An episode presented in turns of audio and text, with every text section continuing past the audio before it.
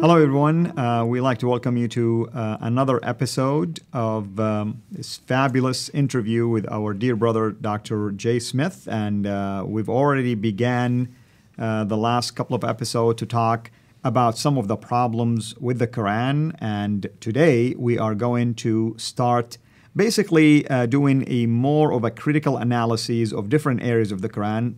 First one we are going to address right now would be the two compilations of the Quran. Dr. J, welcome again. Well, good to be here again. Thanks so much. And uh, we've gone through introducing the six areas we were going uh, to be critical. Let's look at the two compilations, which we now have on the screen there.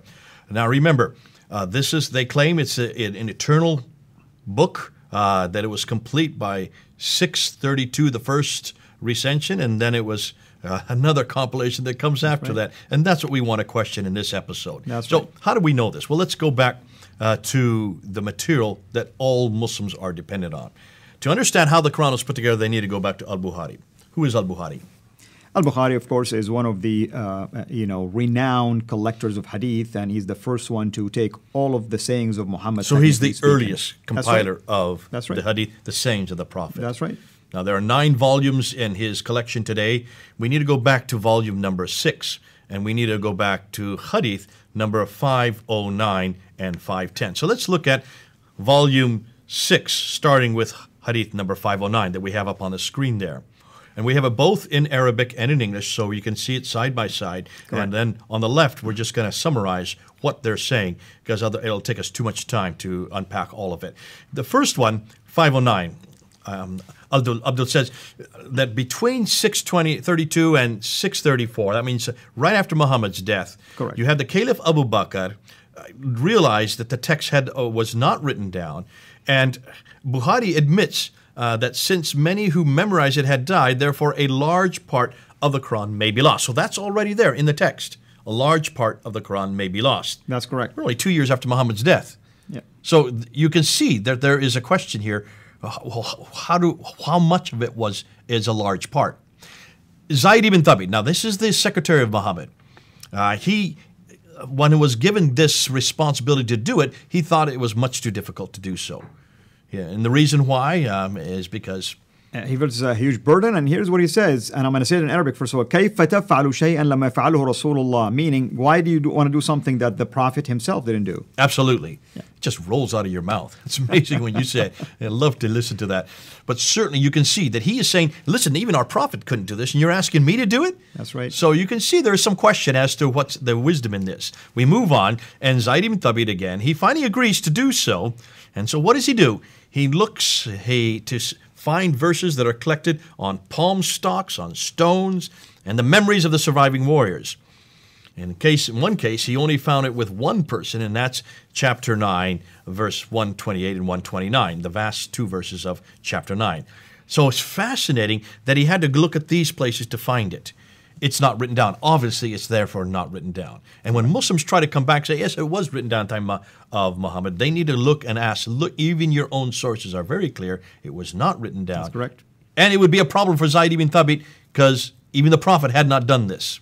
Not only that, but Omar admits that the idea of preserving it in memory is not really a valid idea because he was afraid that they're going to lose the Quran. Obviously. So, right there, when Muslims, and they, they do come back say, we don't care, it doesn't need to be written down, it was memorized. Not according to Abu Bakr and not according to Umar. They realized that this had to be written down. That's right. Because what happens to one's memory? It fades away. And uh, once you transmit something after a while, after a period of time, things begin to change. Some details are not the, the same anymore. Absolutely. I, now, even what we're saying today, if we were to, of all the people who are watching this video, and if they were to go back and try to just, uh, we've only taken five minutes, just what we've said in the first five minutes, if we were to ask the people who were listening to, to write down what we have just said, you can imagine there would be as many people that wrote it down, there'd be that many different renditions. That's right. 50 people write it down, you get 50 different renditions of what we've said. That's the problem with memory. Memory, you only pick and choose what you remember. Uh, we, I, there's this great, there, there's this great um, um, kids game that you we play in birthday parties called Chinese Whispers. When you tell one person something, they tell the next and the next and That's next. Right. By the time it gets to the 15th or 16th person, what you start with and what you end with are two different things. It's a great game. And that can happen within a period of 10 minutes. Can you imagine what would happen in this case over years? That you in this case you, see we're going to talk about 20 years it would change immensely so they had to write it down it's obvious they needed to write it down That's correct. now you have uh, the first compilation this is the first recension was first given to abu bakr and then it was given to umar who is the second caliph and then it was given to his daughter who was hafsa she used to be one of the wives one of the 12 wives of muhammad That's correct. now, sh- that was retained then uh, for about the first 20 years. That's hadith number 5 of 9. Now we skip, skip to hadith number 510. Let's look at the slide there. In the 510 now, we've now jumped 20 years because now we're at the time of Uthman. Abu Bakr has died. Umar was killed. Uthman now is now the caliph, and uh, he became the caliph in 646. Now, we're roughly now 650, 652. So about five years to seven years into his reign. You have a second problem. And it says right there that Hudayfa comes to him, and he's afraid that the people in Syria and Iraq uh, would have different recitations of the Quran.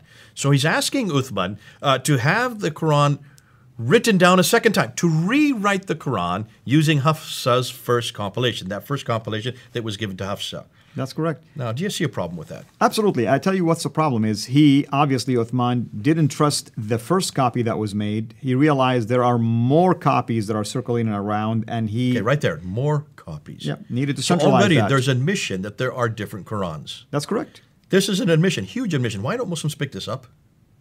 Because uh, they only emotionally want to hear what they want to hear. This is their material. We're not making this up. And you can see we've kept the Arabic there, we've kept the English literal translation, and we're just summarizing what is already there. On the right side of the screen, we're summarizing on the left. That's correct. So you've got some problems here. This is already admission that there were maybe different Qurans. In Syria and Iraq, there are different Qurans. That's correct. So at the very center of Islam, you're getting different manuscripts, different codices, re- re- admission of that. So Uthman orders four compilers, Zaid ibn Thabit, Zubair, Alas, and Hisham, to rewrite the text. Why do you need to rewrite the text if you've got it right there in Hafsa's copy? And in fact, he asked him to bring that as one of those copies they want to review, but they ended up rewriting it. And as you know, Uthman decided on a certain dialect. Now, here's the central question. I thought there were seven different readings of the Quran. Why would Uthman settle on one? Why not seven different reading copies? Okay, now let's back that up. Hold on a minute. Say that again. There were seven different akhruf or kiryat. That's what the Islamic tradition is based on a hadith that was written 200 plus years after the time of Muhammad. If that was true, why did Uthman decide on one dialect only? Aha. And what about the other six? Supposedly he burned them.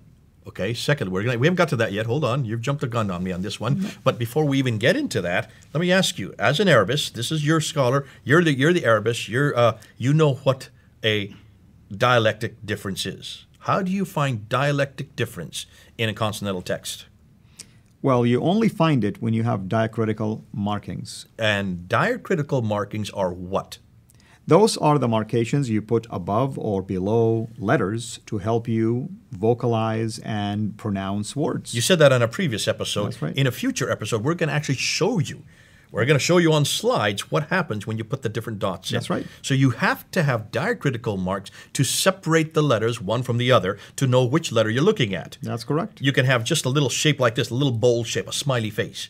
One dot is a na, two dot is a ta, three dot is a tha, one dot below is a ba, two dots is ya, na, ta, tha, ba. Yeah, that's five different letters That's right. from de- depending on where you put the dots. But the only problem is Uthman didn't even use that. Oh, wait a minute. I th- so there were no dots. Nothing. At you this can time. you can look at the copies, at least the early Quranic copies that would date to uh, before or after Uthman, and they still don't Diacritical have it. marks didn't exist in the seventh century. They did not. It took about 100 to 150 years So for the system to be developed. Is Uthman saying here? He's- this doesn't make sense. Exactly. He's going just by the oral way of saying it. That's I'm going to even dispute that. He he's he's not even saying this. Well, that's at least what the hadith will insinuate, and as if when it was, When was the hadith written? When was this 200 particular? years after. 240 years. That's right, The to be date, exact, yeah. The date uh, we're talking about, the, the, the date we're looking at uh, is 870.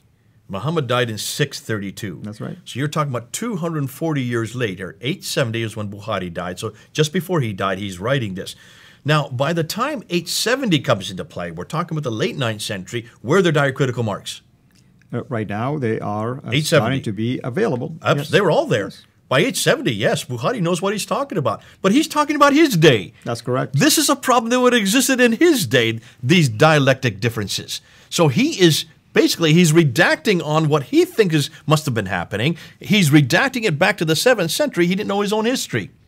That's Probably because he didn't look at the earliest manuscripts like we are able to do today.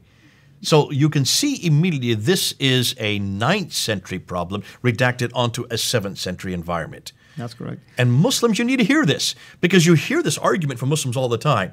Oh no, these were seven ahruf. That by by definition, ahruf you have to have diacritical marks to show the different ahruf. That's correct. That's so correct. in a consonantal text which has no dots, has no vowelization, no dhamma, no kasra, no fatha, You're left to read those hadn't however been invented want. yet. In the mid seventh century, none of this makes sense. Absolutely.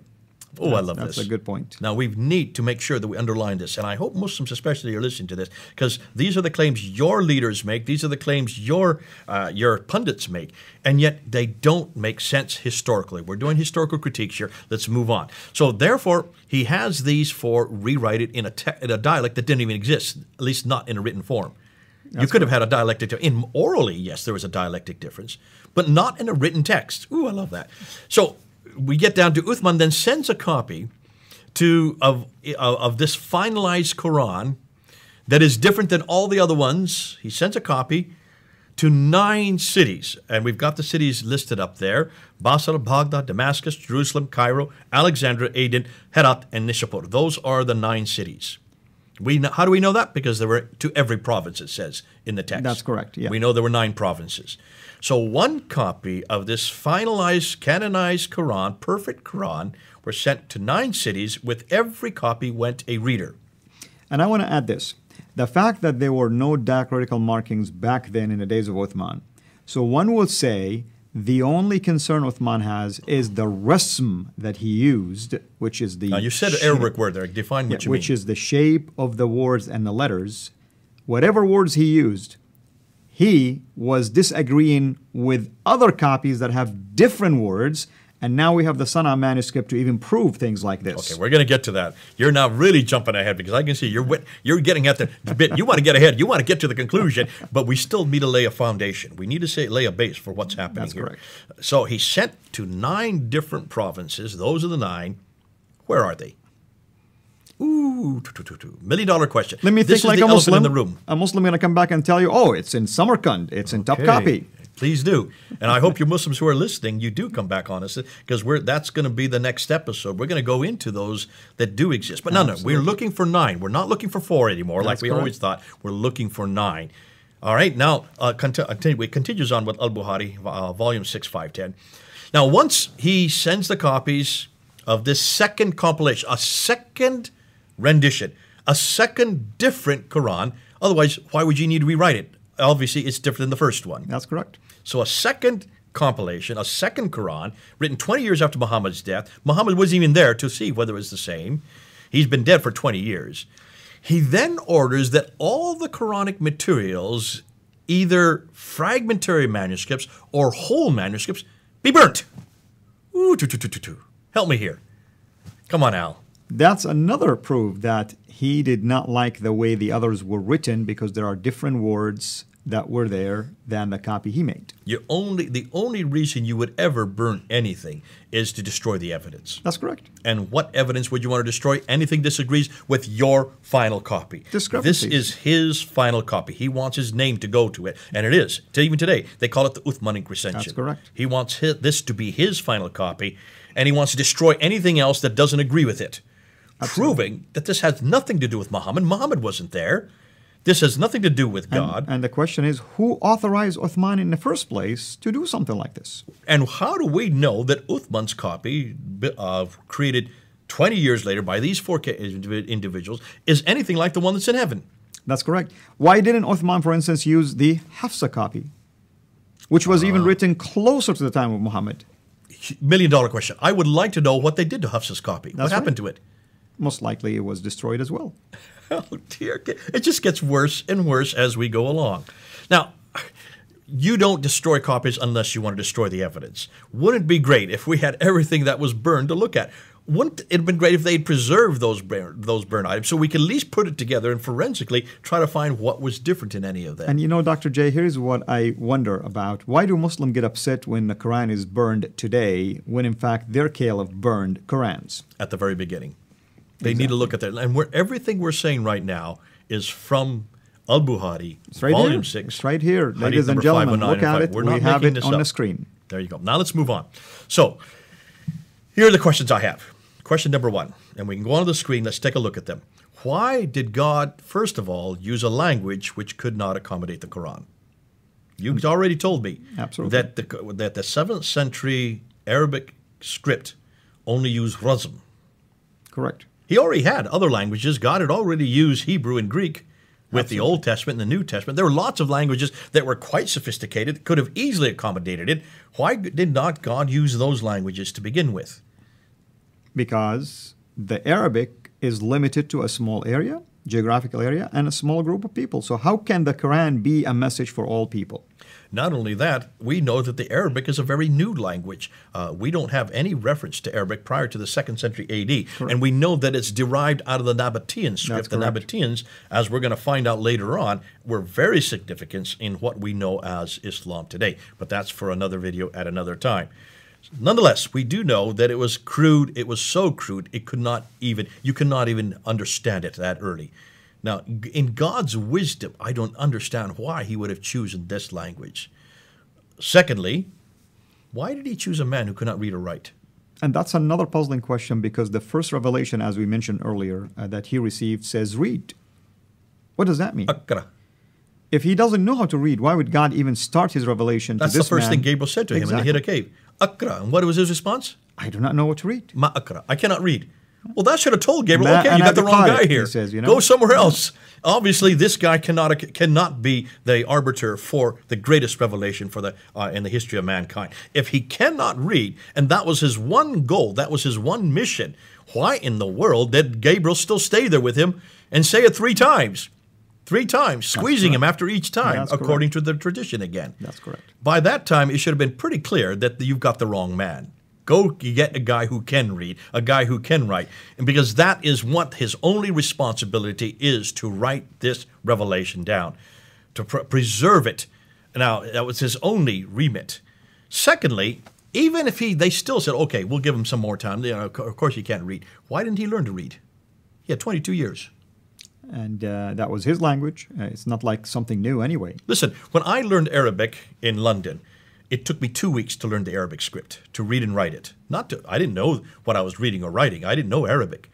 Muhammad did know Arabic. That's right. If it can, uh, if it only took me two weeks to read and write the Arabic script, why in 20 years, 22 years, could he not do so? That's another puzzling question, of course. And then hold on a minute. Didn't he have a scribe? He did. Didn't he have Zayd ibn Thabit? At least more than once, but Zayd was one of them. What do scribes do? What's their remit? What's their one responsibility a secretary is supposed to do? To write. That's right. So why would, didn't he give him the, the other authority or the responsibility to write it down?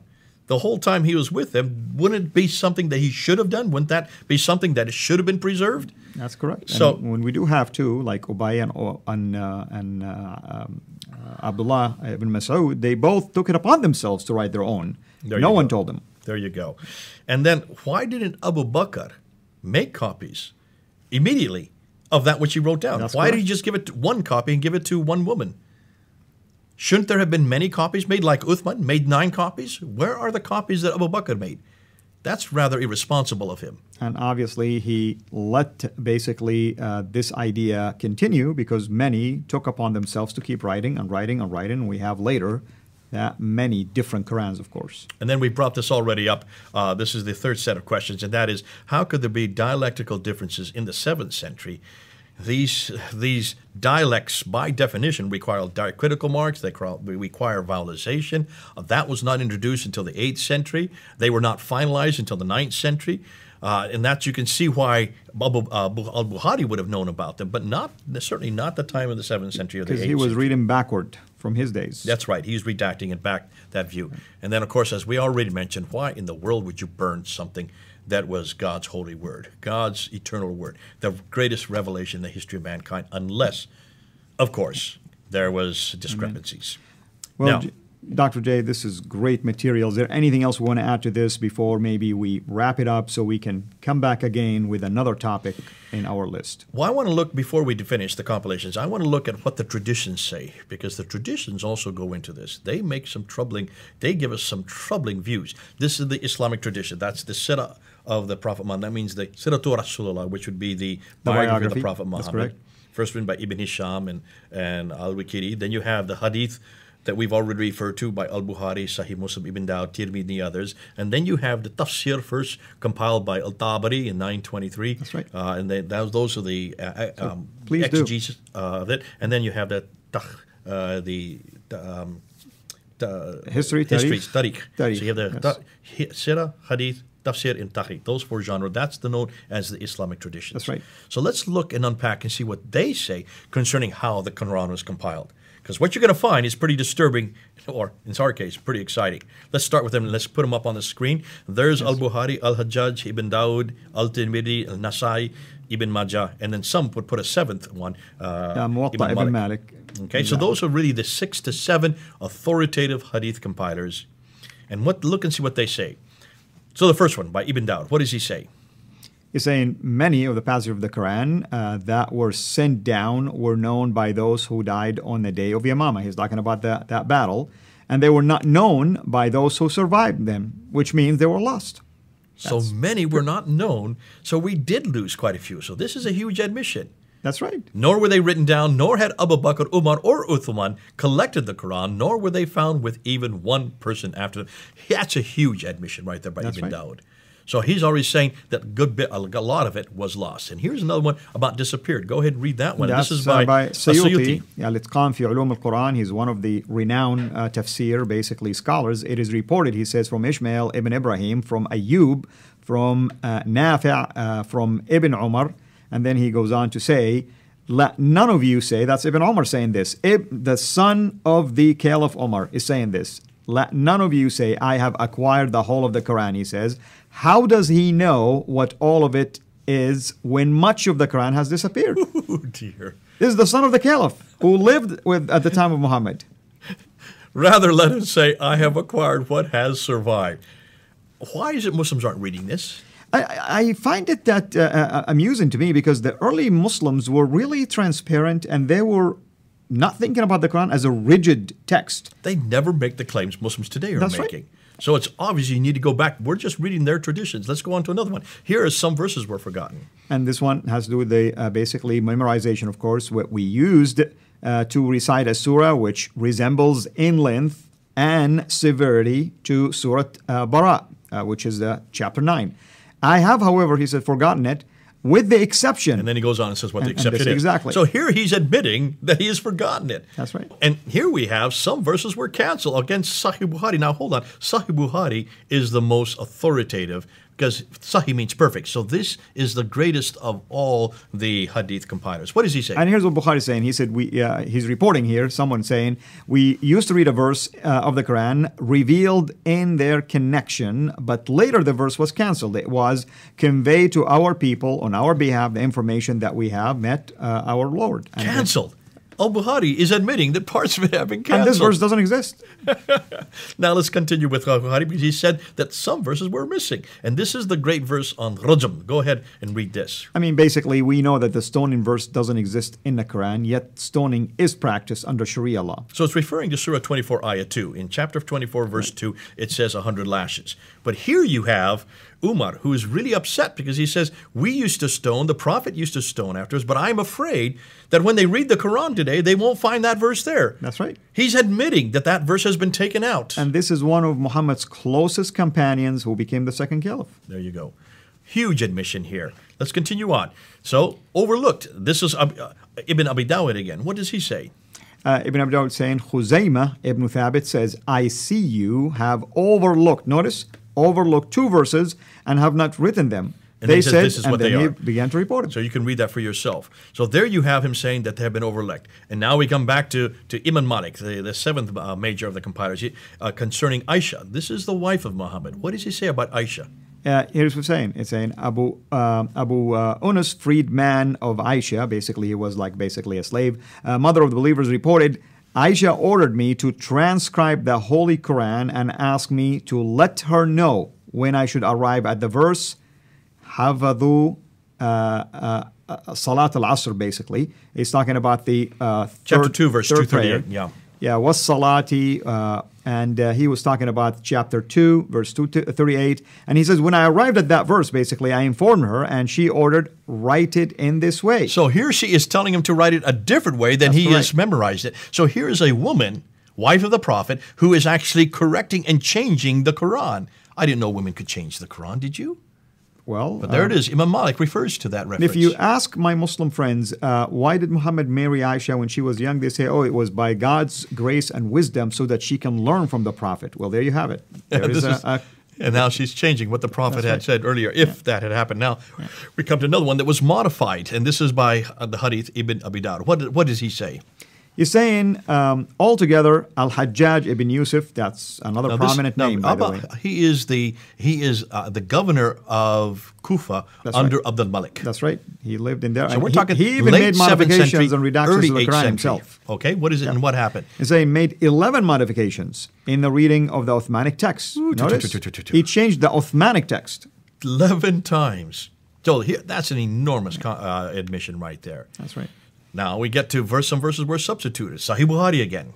And here it's saying, but Allah says, none of our revelations do we abrogate or cause to be forgotten, but we substitute something better or similar. Now that's in chapter two, verse one hundred six. So right. that's in the Quran itself. You can also find it in sixteen ayah one hundred one. That's correct. the exact same thing. So two references to changing the verse or substituting a verse. Uh, now we end with this one by, by Sunan ibn Majah. What did he talk about? Eating it. That's an embarrassing one, of course. And it says it was narrated that Aisha, once again, said the verse of stoning and of breastfeeding an adult 10 times was revealed. And the paper was with me under my pillow. When the Messenger of Allah died, we were preoccupied with his death, and a tame sheep came and ate it. And ate it, Okay. Now, just a review lost, disappeared, forgotten, canceled, missing, overlooked, changed, modified, substituted, eaten by sheep. Now tell me, Al Fadi, does this sound like a book which was compiled perfectly and completely? It's very obvious that that's not the case, and it's very obvious that the early Muslims in those days did not even look at it as something rigid that you have to fight over. And in every case, these are intentional changes by humans. Absolutely. And this is what we're trying to prove. All these episodes, we're trying to show that this book does not come from heaven. It does not come from Muhammad. It doesn't even come from Uthman. These are later changes, and some of these are changes before Uthman, some come after Uthman. But you can see we're talking about human intentional changes. Absolutely. And as you can see, I mean, these changes were done after the death of Muhammad. It wasn't done even during his life, it was done later. So, who's the author of the Quran in this case? Don't tell me Muhammad reported a message from heaven because we know already it's Uthman, it's Aisha, and it's many others who authored parts of the Quran and changed it. And even a sheep. That's right. Well, I hope um, uh, if you're watching, uh, you've enjoyed this show, and please uh, continue to basically follow uh, this series because we will be publishing these videos one by one, and we'll continue to talk about the different problems of the Quran, among many other topics that we will be doing with our dear brother, uh, Dr. J. Until we meet again, have a blessed day. Thanks for watching. Make sure to like and subscribe so that you don't miss future videos. And please consider becoming a patron on patreon.com forward slash CIR International.